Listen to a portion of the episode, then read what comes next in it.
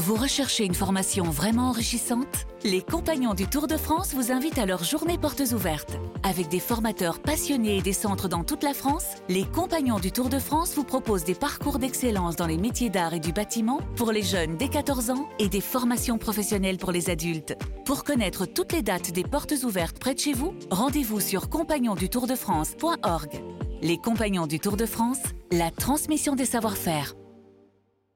C'était pas dans Rotten ce soir, euh, en ce mardi 20 euh, février, Jérôme, on voulait parler de l'événement de la soirée, c'est le retour de la Ligue des Champions, les huitièmes de finale aller euh, qui se poursuivent, magnifique affiche.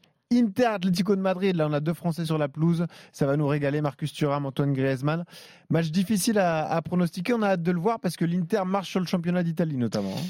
Ouais, l'Inter, euh, magnifique équipe. Il y a Thuram, il y a Pavard euh, aussi, donc euh, donc qui fait une, une, grosse saison. Donc c'est bien de voir des Français comme ça en huitième de finale de Ligue des Champions, voire en quart après, se confronter avec deux deux clubs qui sont habitués à être à cette à ce niveau-là de la Ligue des Champions. Donc L'affiche est alléchante. On va se régaler, je pense encore une, une belle soirée de foot euh, à Giuseppe Meazza. Mm. Euh, ça va être euh, une belle soirée tu vois quoi, un pronostic à donner, tu vois quoi? Bah, L'Inter est tellement au-dessus dans le championnat italien que je me dis que l'Inter va prendre un petit avantage sur le match de, de ce soir, mais ils l'auront dur parce qu'il y a toujours le, le, côté grinta de Diego Simone avec l'Atlético et puis bonifié par par une magnifique saison d'Antoine Griezmann encore une fois. Donc donc euh, non, non, je pense que ça va être serré. Un petit avantage à l'Inter pour ce soir, mais sur la qualif, euh, je, dirais que c'est vraiment du 50-50.